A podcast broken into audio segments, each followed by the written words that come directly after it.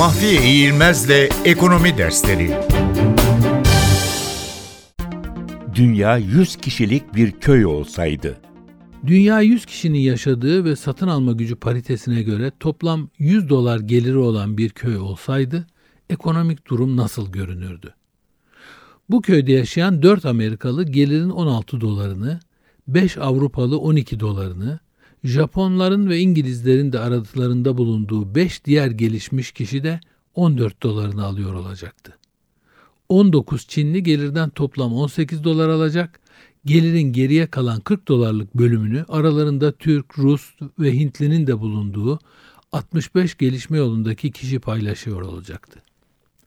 Amerikalıların kişi başına geliri 4 dolar, Avrupalılarınki 2,5 dolar, diğer gelişmişlerinki 3 dolar, Çinlilerinki 1 dolar, gelişme yolundakilerin kişi başına geliri de 0.60 dolar olacaktı.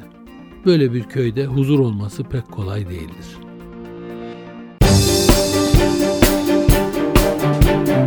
Mahfiye İğilmez'le Ekonomi Dersleri